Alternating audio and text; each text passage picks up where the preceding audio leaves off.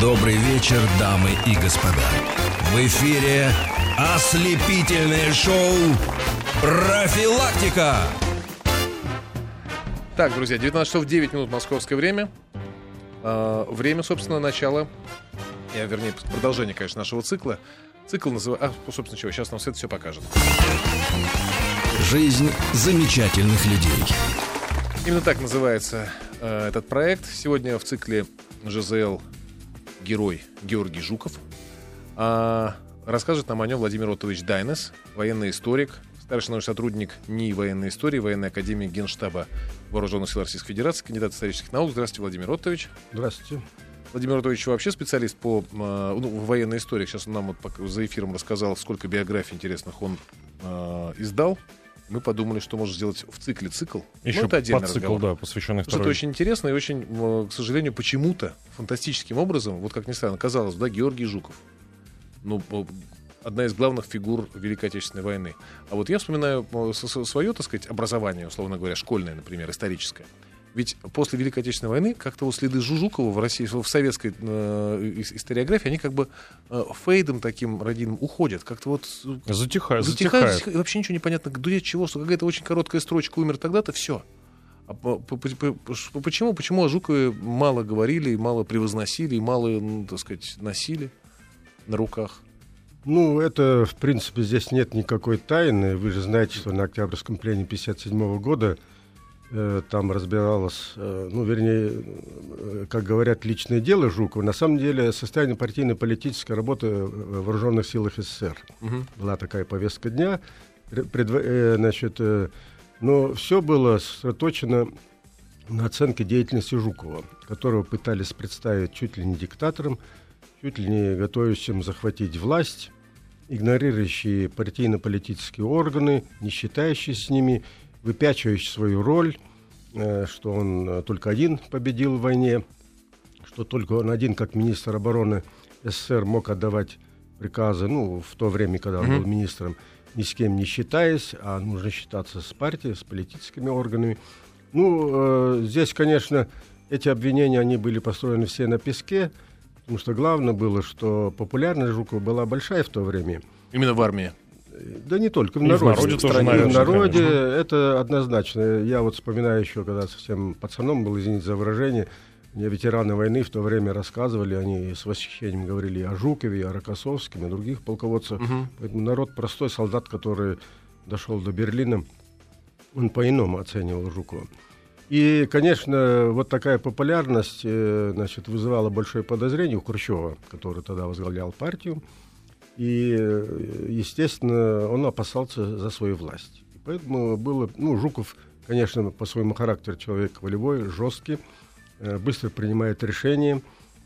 И кому-то это не нравилось, э, значит, он стремился проводить свои решения в жизнь и стремился укрепить армию. И вот такая решительность, настойчивость, многим, конечно, стала как бы кость в горле – и решили его просто убрать. Ну, для этого нужен был повод. А повод какой, что нет со, э, состояния воинской дисциплины, вот, там, э, как бы сказать, пошло на убыль, что недостатки большие в армии. Ну и после этого э, было принято решение, много обидных слов, э, незаслуженных было высказано на этом пленуме в адрес Жукова были проведены партийные активы специально. А, а кто высказывал вот э, персонально? Значит, там выступали все члены э, ЦК, а, которым, ну, допустим, там Фурцева, Микоян и другие.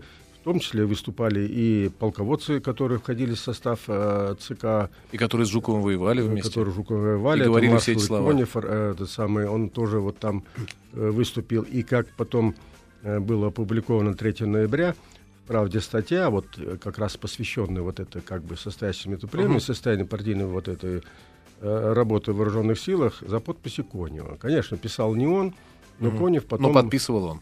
Ну, признал, э, признал, что нет, ну, естественно, стояла его подпись, ну, просто да. он потом признал, что его якобы заставили, там он не хотел, ну, сами понимаете, если человек не хочет подписывать, он и не подпишет. Как обидно. А что... у самого Жукова были... Секунду, вот... секунду, а что, что в этом письме-то было? В этом ну, там, в принципе, повторялось то же самое, что говорилось на пленуме. Вот, допустим, стремление к личной власти, самое э, не, не слушает своих заместителей, игнорирует партийно-политический орган. Ну, то есть весь Ой, набор, который... Угу. Практически это да, готовилось было постановление ЦК Пленума этого, об этом состоянии партийно-политической работы. Я просто недословно называю его. Да, понятно. Естественно, вот вся статья была, поста... вернее, подготовлена на базе вот этих материалов. Но вот там, в принципе, ничего. Это... Мгм. Его потом э, 26 октября сняли с должности министра, э, а в феврале, по-моему, 57 года, э, 58 года его вообще уволили из вооруженных сил, отправили в отставку. Хотя маршал, как обычно, ну, вы сами Ну да, понимаете, мгм. Не отправляет. Это, по-моему, вот так я на памяти, мне кажется, по-моему, единственный случай такой был. А вот, то, то- то есть Жукова, извини, Леш, перебью последний раз. То есть э, Жу- Жукова опасался лично Хрущев. Это была его Ну, личная так, работа по крайней против... мере, э, э, утверждает э, те, кто, значит, как бы сторонники Жукова. И я сам так смотрел эти материалы. Э, Там же не только он один опасался Хрущев, и другие опасались. Ну, так как э, главным и руководителем был Хрущев, то понятно, что у него была цель его убрать. А у Жукова были как раз вот, вот те самые амбиции, которых э, Хрущев опасался? Он думал там о каком-то высоком посту в руководстве партии? Или вот он был человек от, ну, там, плоть от плоти армии, и больше его ничего особо Я не вот по волновало? глубокому убеждению, да, это свидетельствует не, не только я, это и полководцы многие свидетельствуют, и те, кто близко его знал. Конечно, у него не было стремления захватить власть в стране. Как военный, да, он как военный, да, он как министр обороны, он чувствовал, что он на месте, что он может какую-то пользу принести, естественно, соответственно, и действовал. Э, Это, ну, дальше, э, думаю, должности министра обороны у него амбиции не шли, тем более ему хватило заслуг еще во время Великой Отечественной войны, ему не, ч- не надо было каких-то высот достигать, чтобы авторитет свой поднять. Но, но ведь 57 год это, это довольно близко к войне. И вот, э, не знаю, надо- я ставлю себя на, на место тех людей, которым необходимо было там сместить э, или там как-то ослабить влияние Жукова, и, и понимаю, что спустя всего лишь десятилетия великой, после Великой Победы человек с таким авторитетом, с такой, с такой, с таким весом и в армии, и в народе, и вот не- не- это как бы никто ничем случайно не, не рисковал на этом пленуме, так сказать, наезжая на Жукова, грубо говоря, Да современным нет, языком. э, там я посмотрел эти материалы, в принципе, так по выступлениям, ну, ну, как понять, вот рисковал, ну, ничем не рисковал, кто, кто что мог им сделать. В принципе, все поддерживали вот эти обвинения. Некоторые... Вот даже все боялись Жукова или все не любили, или что? Ну почему все поддерживают обвинения? Ну представь себе. Вот вы- понимаете, да. там вот Такая есть, э, фигура, вот, явно допустим, массивная. э, выступал генерал-полковник Желтов, это был начальник главного политического управления Советского армии военно-морского флота. Он прямо, значит, обвинение строил, да? Допустим, выступал Конев, он э, как-то, ну, не так прямо, он признавал его и заслуги, и в то же время приводил такие черты характера, как жесткость, там, невним- грубость, там, невнимательное отношение к подчиненным, ну, имеется в виду заместитель министра, там, командующие. А это правда? Были всякие моменты. Поэтому, но это не повод для того, чтобы Я сменять. согласен. Понимаете, у любого командира, я сам бывший командир, ну не бывший командир, бывший не бывает, поэтому всякое бывает в жизни. Особенно если это касается каких-то экстремальных ситуаций, боевой обстановки, э, надо действовать жестко, тут некогда особо раздумывать. Я не оправдываю, конечно, допустим, э, жесткие меры. Ну, вы же понимаете, что дашь слабину, э, можно потом поплатиться очень крупно, особенно во, во время войны. Поэтому были, конечно, какие-то обиды со стороны некоторых э, военачальников и полководцев. Во время войны столкновения они были неизбежны. Мгм. Но самое-то интересное, я сейчас, извините, он, э, Жуков-то поддержал Хрущева, когда его пытались ранее сместить с поста. Помните же, там антипартийная Да, группа, конечно. вот это, да, вот Маленкова, там Каганович, примкнувший там еще.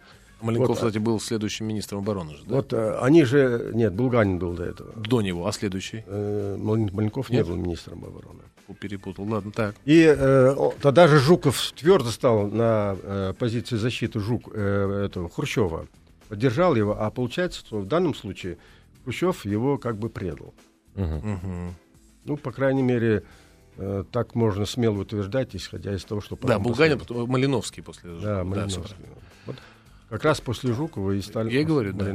Хорошо, да, давайте, пожалуйста, э, коль все-таки у нас Жизел, давайте пойдем так более-менее хронологически, и мы пробежимся э, по, по- по совсем уж юности Жукова.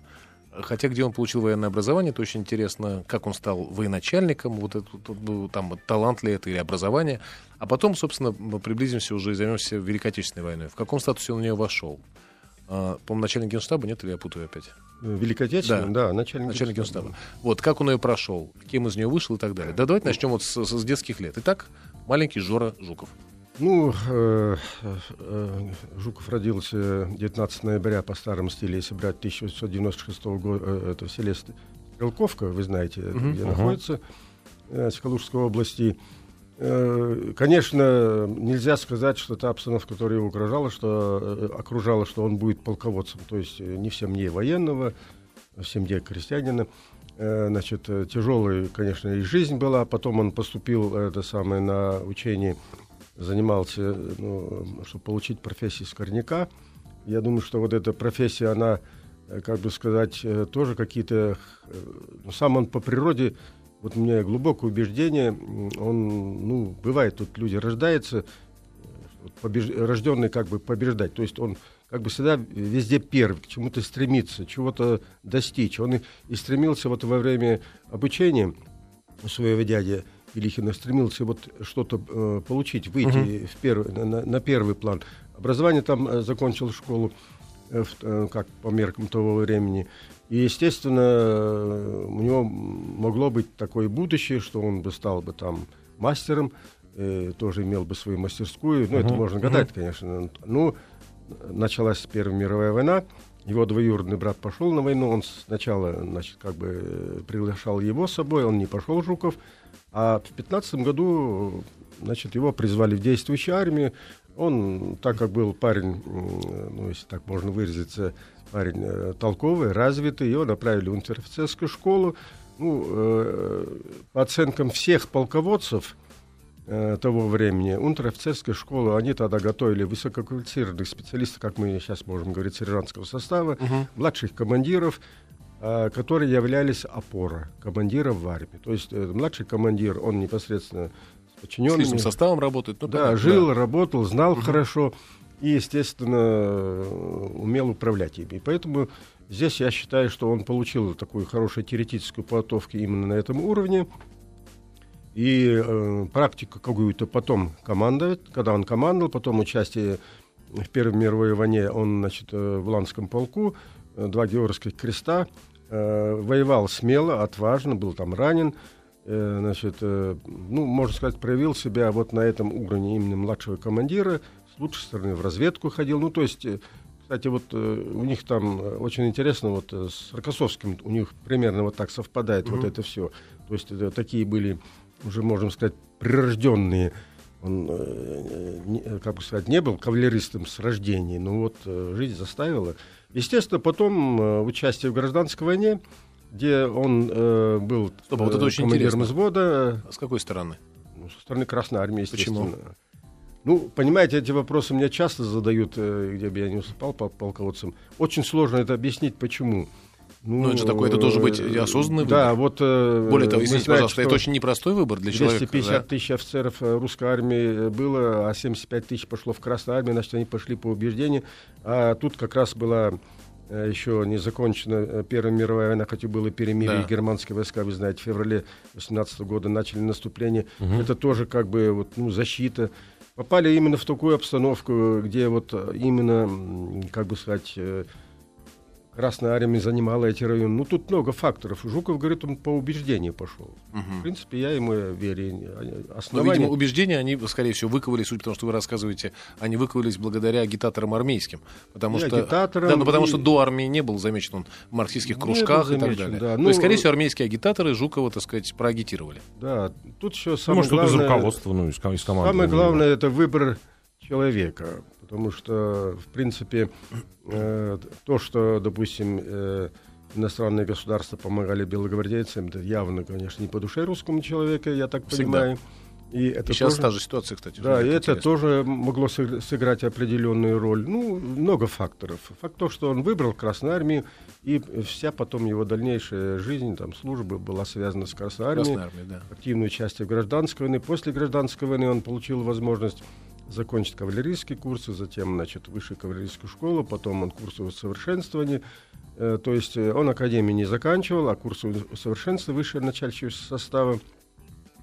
Ну, я думаю, что даже эти учебные заведения дали ему хорошую основательную теоретическую подготовку, хотя он сам не считал себя теоретиком, не считал себя штабным командиром, и даже Рокоссовский, который был его командиром одно время, говорил, что Жуков органически ненавидит штабную работу. То есть вот это был штабной, э, вернее, э, именно командир. Полевой. Да, ну, Называется. командир. При, Он при том, что в Великую Отечественную войну вошел э, начальником генштаба. Шесть лет командовал кавалерийским полком, а сам он э, высоко оценивает именно э, не то, что он сам был командиром, а это время пребывания на посту командира полка. А я просто по своим опыту могу судить, я не командовал полком, но был начальником разведки полка и знаю всю эту кухню, что командир полка это все-таки как бы фигура большая в Да. тактическом отношении. Он получает огромный он, опыт. Он и, и командир, и строевик, и хозяйственник, и организатор, и воспитатель. Мгм. И, естественно, Всесторонне развит. да, человек, который себя проявляет на ином поприще и показывает какие-то успехи, а успехи боевой подготовки подчиненных Жукова были, он, естественно, продвигается по службе. Затем он командует дивизией, после этого корпусом кавалерийским, был э, зам командующий войсками округа кавалерии, э, работал в инспекции кавалерии, а когда стал вопрос о том, чтобы направить э, значит, э, грамотного, толкового распорядительного командира на Колхингол, то, естественно, выбор значит, пал именно на Жукова. Хотя его отправили туда вначале не командовать. Мгм. Хорошо. Вот мы, может, подобрались по- почти что уже конец 30-х, может, подобрались к, к Великой Отечественной. Да? Э, по- Стал он начальником генштаба после Халки- Халкингола, и по, Сейчас по результатам скажу. его. Значит, э, ну, и, э, тут, конечно, можно много долго рассказать, чем он командовал и как Да. он проявил себя на Халкинголе, но это вот была первая успешная его операция. Приехал туда он с чисто с инспекционной целью. То есть ему задача была поставить, проверить состояние 57-го особо стрелкового корпуса, разобраться, в чем недостаток. В этом он разобрался. Комдив Фекленко, который командовал, он не сумел там организовать отпор японским баргутским войскам, и поэтому э, назначили Жукова 12 июня 39-го командующим. 39-й год. Он справился с этой задачей успешно, да, были потери, но э, это была э, очень успешно проведенная операция, за что он получил героя. После этого он еще э, одно вре- э, некоторое время был в Монголии, а потом он э, в июне 40-го ему присвоили генерала армии, назначили командующим сразу Киевским особым военным округом. То есть это, конечно, э, там корпус, очень, да. Корпус был э, во время уже боевых действий на Халхинголе 19 июля э, преобразован в армейскую группу, ну, примерно по составу не совсем армии, но это все-таки больше. Вот, то есть он получил, как бы сказать, э, практическую такую закалку э, непосредственно боевой обстановки, вот на тактическом и оперативном Понятно. тактическом звене. И его сразу на округ. Это, конечно, высокий уровень. Но Жуков, я думаю, так посмотрел по документам и по тем действиям, недолго он был ком- командующим округом, он справился с этой задачей, как время позволяло. А потом, вы знаете, в декабре 1940 года было совещание высшего руководящего состава Красной Армии, на котором обсуждались там, э, различные проблемы, связанные с военным искусством, состояние вооруженных сил. Э, И Жуков там выставил с докладом о наступательной операции. Сделал он доклад с помощью значит, своих э, подчиненных. Э, доклад был хороший, если вы его почитаете, много хорошей свежей мысли. Не все, э, к Ну, просто мы сожалению, не сможем оценить, мы это почитаем. да, не, не все, к сожалению, вот то, что предлагалось, можно было притворить сразу в жизнь, там создание ударных армий, там, значит, э, действия, значит... э, Ну, то есть можно сказать, что это в военной науке был, можно назвать это прорывом, я не знаю, или новым ну, словом? в принципе, вы же понимаете, до середины 30, э, 30-х годов труды были. Вот Трендафилова, да, Тухачевского, других. Потом вот э, в связи с репрессиями эти труды, как бы сказать, их начали забывать. А вот именно в этот период, я считаю, что было. это было, как бы сказать, не совсем новое, но... э, Ну, там по крайней мере, было. Там был и ана- дан анализ действий германской армии, которая в это время развязала Первую мировую войну, Гер- э, Вторую Вторую, мировую да. войну Германии. Там от- и оценка этого дана, и исходя из этой оценки были уже предложены действия, значит, в случае войны своей, э, своей армии. То есть там ну, та- разбирались э, вопросы оперативного искусства. И, а после этого в январе в начале проводилось в Кремле э, опера- э, стратегические игры две. И Жуков там командовал попеременно то западными, ну, условно восточными, Понятно. там синими, красными, как называется. И в обоих случаях он действовал весьма, весьма успешно. И, естественно, э, Сталин, э, который участвовал э, на этом совете, Отметил его. этих играх, он был недоволен действием начальника генерального штаба генерала армии Мер- Мерецкого. И, значит, как сказать, возникла потребность или стал вопрос Жуков назначен начальник генерального штаба. О, стоп. Вот на, на этой ноте, друзья, мы прервем сейчас на новости. После них вернемся к э, нашей беседе.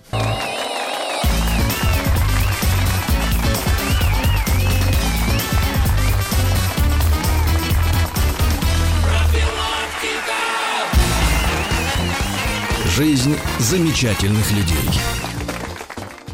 1937 столица. Ого, 1937 на наших часах написано. Но это мы уже проскочили. Мы уже в э, каком? В 40-м? В 30... Да, в 40-м, да? В 40 году. Друзья, мы сегодня беседуем про Георгия Жукова, разговариваем с Владимиром Мутовичем Дайнесом, военным историком, старшим научным сотрудником НИИ военной истории Военной академии Генштаба Вооруженных сил Российской Федерации, кандидатом исторических наук. Давайте, ну, значит, мы уже будем считать, что мы подобрались вплотную к Великой Отечественной войне. Нам нужно такими шагами идти довольно широкими, иначе не успеем во всем поговорить. Что касается Великой Отечественной войны, что касается э, военного таланта, э, по некоторым версиям военного гения, а по другим версиям ровно наоборот, маршала Жукова. Вот э, тема нашла, так сказать, широкий отклик у наших слушателей. Самый неожиданный. Кто-то едет по улице маршала Жукова, кто-то говорит нам, приведите, пожалуйста, пример военного таланта Жукова. Немецкие пулеметы заткнул сотнями тысяч жизней. Это называется гений из Псковской области СМС. А вот другая, а, другая СМС. Слышал, что Жуков перед захватом Берлина дал сигнал, специально разбудив немцев. Из-за этого среди них были большие, среди наших, вернее, были большие потери среди немцев. Не знаю, что имелось в виду. Общем, специально разбудил немцев перед э, штурмом Берлина э, ради больших потерь. Вот что писал Бродский. Иосиф на, о Жукове. Мы, кстати, друзья, это стихотворение на смерть Жукова положили на наш сайт профилактика.тв в раздел типа блог. Одно маленькое четверостишье. Сколько он пролил крови солдатской в землю чужую. Что ж, горевал? Вспомнил ли их умирающий в штатской белой кровати? Полный провал. Что он ответит, встретившись в адской области с ними? Я воевал. Вот насчет крови солдатской, большого количества, и сейчас все чаще говорят, что неоправданно, это главное, так сказать, это главный вопрос. Это, собственно, главный вопрос. Есть что ответить? Ну, я хочу сказать, что если бы Жуков э, э не остановил э, вермахт под Москвой, э, затем не погнал его обратно от Москвы, не, не подготовил бы вместе с Василевским контрнаступление под Сталинградом, то, я думаю, не было бы Бродского и тех, кто задает вопросы такого рода. Справедливо, думаю.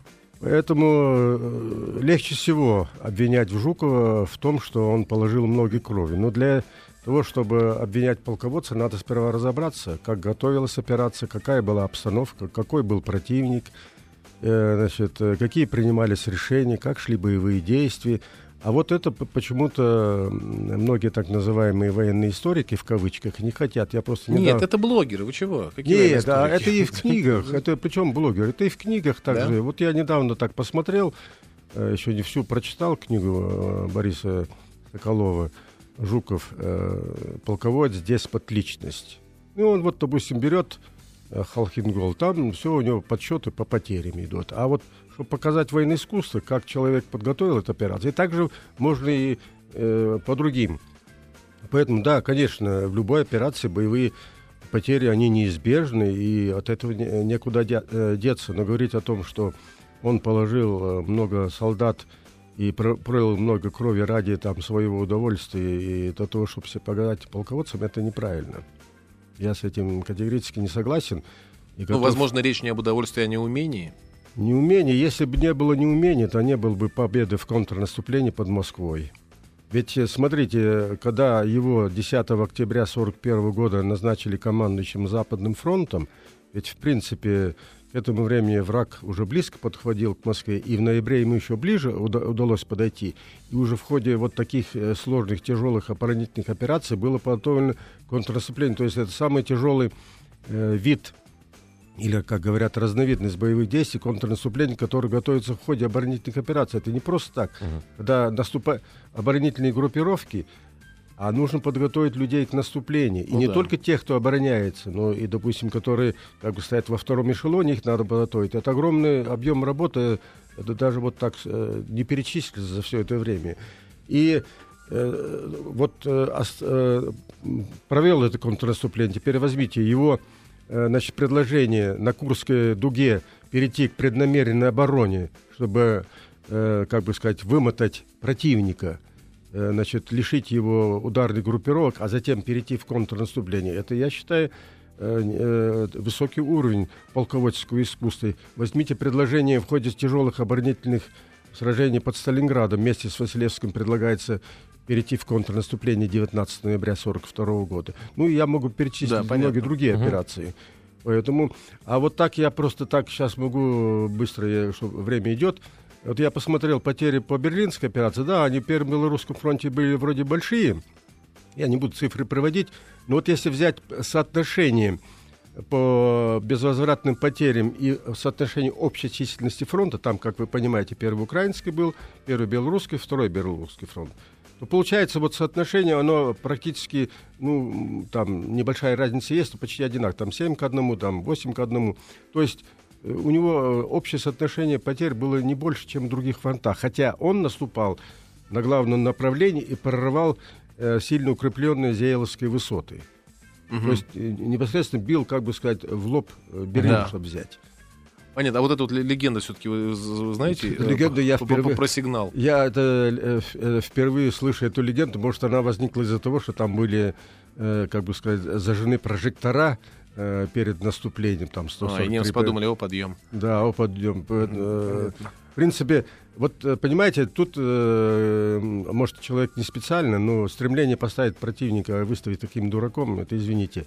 И, э, мы воевали против очень сильного противника и умного противника. И поэтому вот как раз именно победа над таким противником, она заслуживает внимания. Легко, э, слаб противника победить это небольшой почет. Ну да. А вот э, есть еще одна фраза, коль уж мы вот об этом говорим, еще одна фраза, которая приписывается Жукову, и, конечно, она страшная по своей силе. «Ваньков не жалеть, бабы новых нарожают». Сказавшего это вряд ли можно назвать замечательным человеком. Пишет нам из Рязанской области наш слушатель. Ну, это и в книгах так встречается. Я э, не совсем верю в это, потому что это... э, Я не помню сейчас, в какой книге впервые мне пришлось это встретиться, тоже посвящен, по-моему, Жукову, то ли какой-то операции Великой Отечественной. Там есть как раз вот то, что вот вы это самое процитировали. Там есть такой, ну, какой бы ни был Жуков, э, как бы сказать, и жесткий человек, и, как говорят некоторые, грубый, я не думаю, что он до этого опустился, чтобы вот так пр- презрительно говорить о своем народе. Может быть, так получилось, потому что основные какие-то книги в этом подтвердите либо опровергните писались после того, когда от Жукова попытались вот всячески И изба- тоже, избавиться, да. Ну, а, поэтому и- им приписаны вот все Да, вот эти я вот еще хочу сказать, вот несмотря, понимаете, сколько времени уже вот вроде бы прошло, да, и после этого пленума, и после того смерти Жукова, а вот попытки его, как бы сказать, э, унизить, они до сих пор продолжаются. Это просто удивительно. Значит, кому-то вот просто не дает покоя его слава. Ну, из- известно же, что историю пишут победители, и тут вот та- такой вот удивительный парадокс исторический, что с одной стороны победитель-то Жуков, а с другой стороны историю пишут победители Жукова. Ну, и, соответственно, возможно, эта гипотеза, возможно, все эти, все эти легенды, все эти слухи, Я все бы эти слова советовал э, вошли в жизнь. этим людям почитать, э, э, если уж так им не нравятся книги значит, наших историков, э, книги западных историков. Э, Ну, во-первых, э, очень хорошая оценка Жукова была дана Эйзенхауэром, который был главнокомандующим союзными войсками в Европе. Что Он он сказал, что Жуков это настоящий солдат. Вот в это, э, как бы сказать, э, определение он вкладывал все.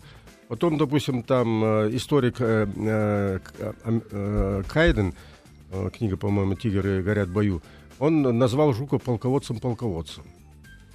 Полководцем полководцев. Ага. Потому что, понимаете, это уже оценивает, как бы сказать, не наш человек, а тот, который вроде бы не заинтересован в привлечении Жукова. Или возьмите э, Ме- Мелентина, э, его книга «Танковое сражение», он там напрямую не называет Жукова, но вот когда Весловодорская операция была проведена, он говорит, что Германия со времен Российской империи не видела такого разгрома. То есть это вот было такое косвенное признание заслуг, а Жуков командовал как раз Первым Белорусским фронтом. А вот тут что интересуется, вот как раз вот те, кому интересно узнать э, более-менее правду и там реальность. Спросите, есть ли где-то наименее цензурированное издание мемуаров Жукова?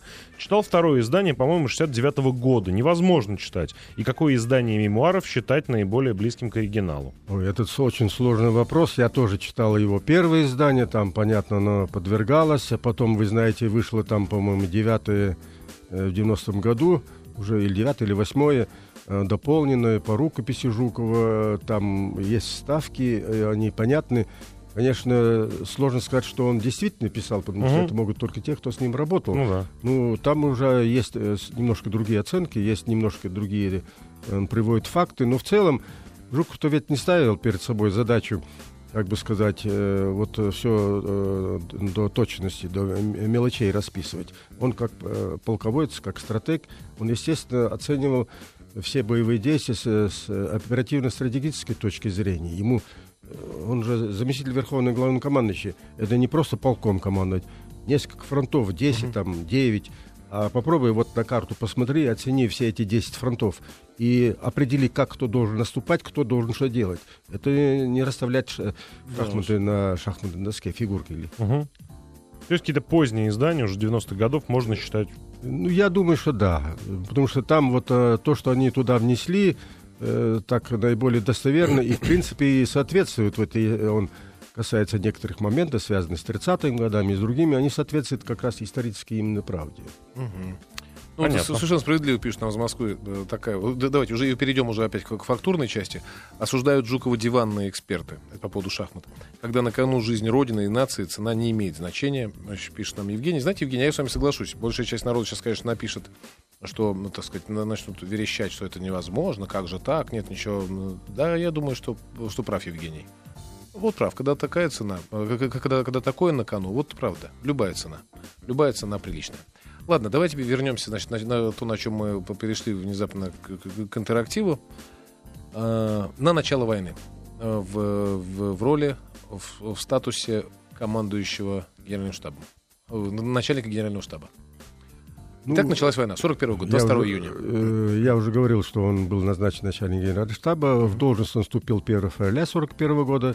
Ну и вот вы сами прикиньте, сколько у него там было времени на то, чтобы, как бы сказать... Меньше пяти месяцев. Э, значит, основоположник советской школы генштабистов, маршал Советского Союза Шапшин говорил, что для того, чтобы стать настоящим генеральным штабом, нужно не месяцы, а годы. Ну, то есть освоить. Ну, понятно. А это такая громоздкая структура.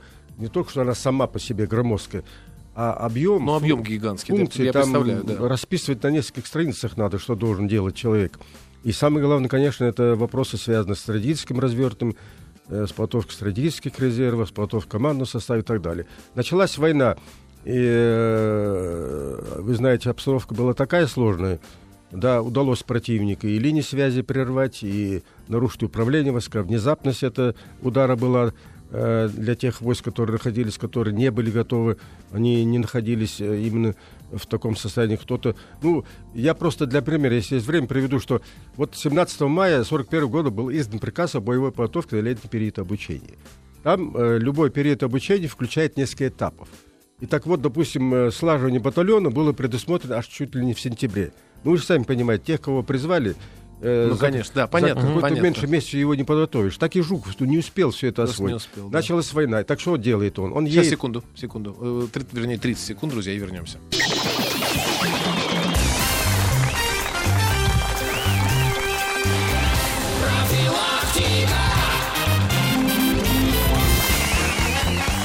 Жизнь замечательных людей. 51 минута, вернее, 19 часов 51 минута. Продолжаем. Итак, июнь 41-го.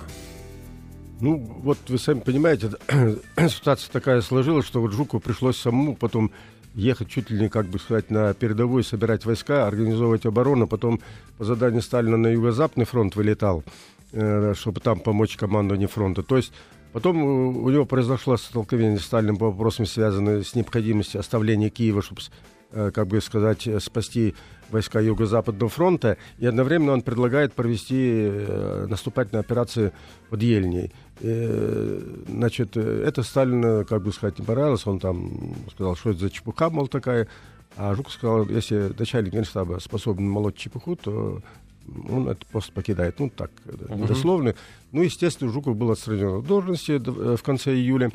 И Отстранен? назначен командующим резервным фронтом. Да. Ну, Сталин его как бы освободил, раз э, он сам Жуков сказал, что я не могу находиться на посту начальника генерального штаба. После этого все-таки Сталин без него не мог обойтись, отправил его в, в Ленинград, где он организовал оборону.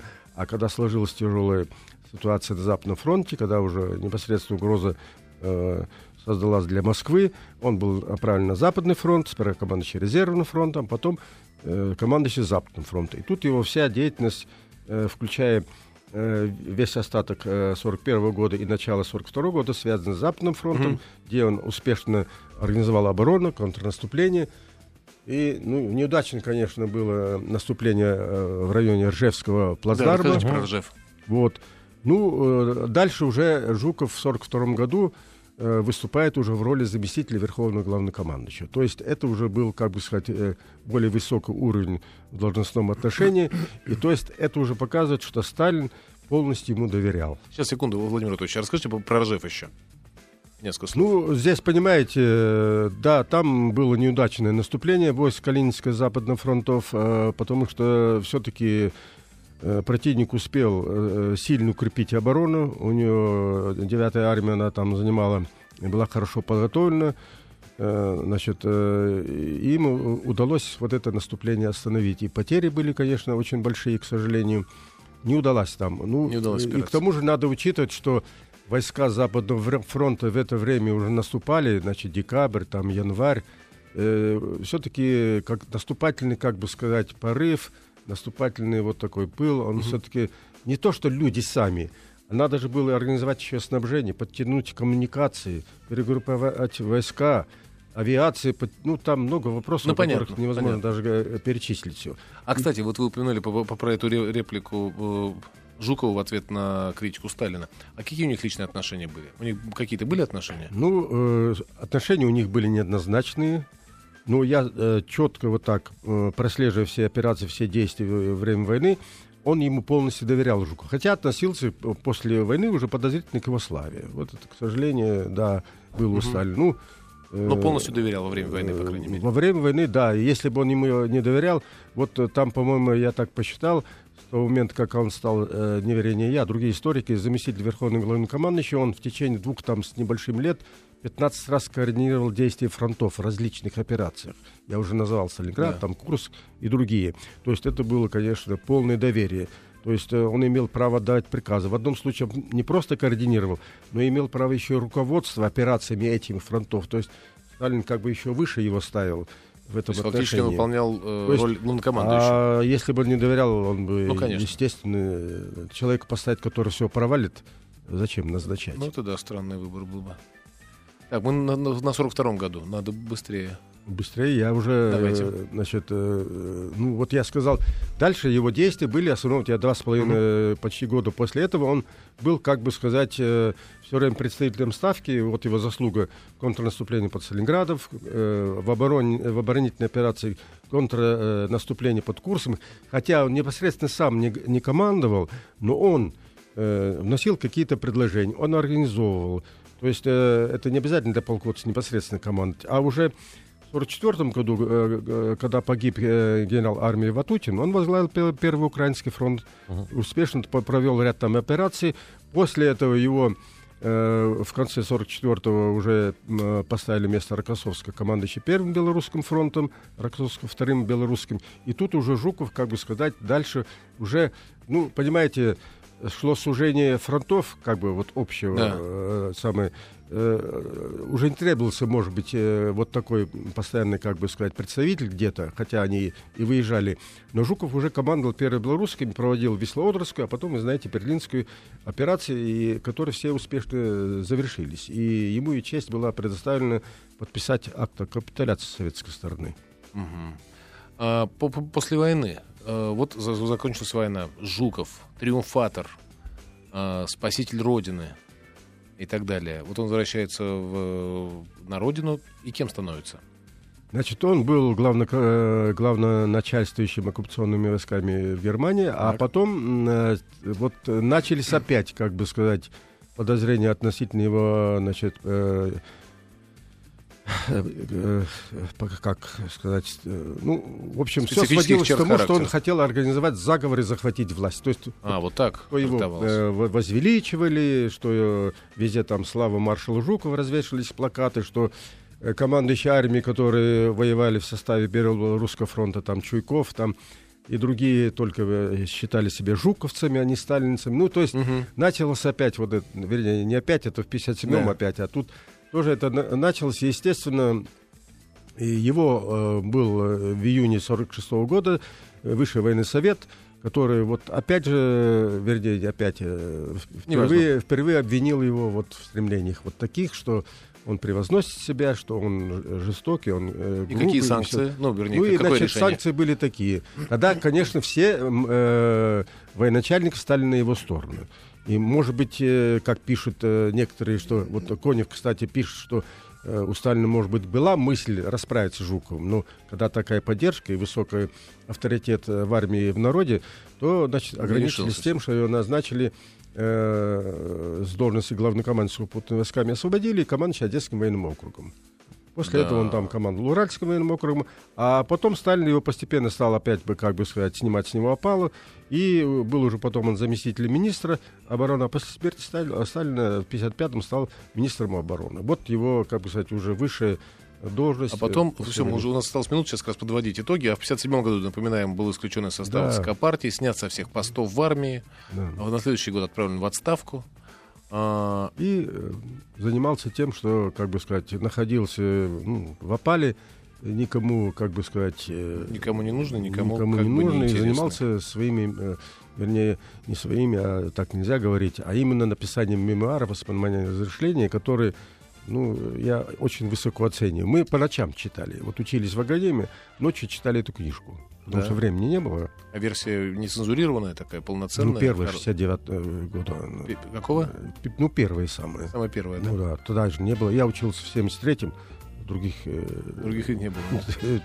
Вот ее и ищите. Спасибо вам большое. Спасибо, Владимир Ротович. Друзья, ну вам, так сказать, как вы понимаете, это м, исключительно не, для знания, а для, э, Для осмысления и для появления интереса Интерес, к теме и изучения дальнейшего. Мы благодарим Владимира Дайнеса, военного историка, старшего сотрудника НИИ военной истории военной академии Генштаба, так сказать, вооруженных сил Российской Федерации, кандидата исторических наук. Спасибо большое, до новых встреч. Спасибо большое. Спасибо.